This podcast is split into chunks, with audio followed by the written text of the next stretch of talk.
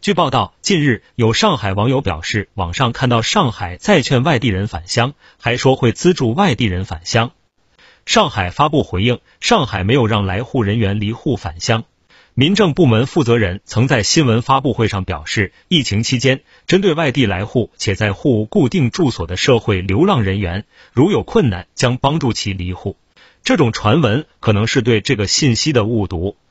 上海将继续强化非必要不离户。离沪人员除需持有四十八小时内核酸检测阴性证明外，还需提供二十四小时内抗原检测阴性证明。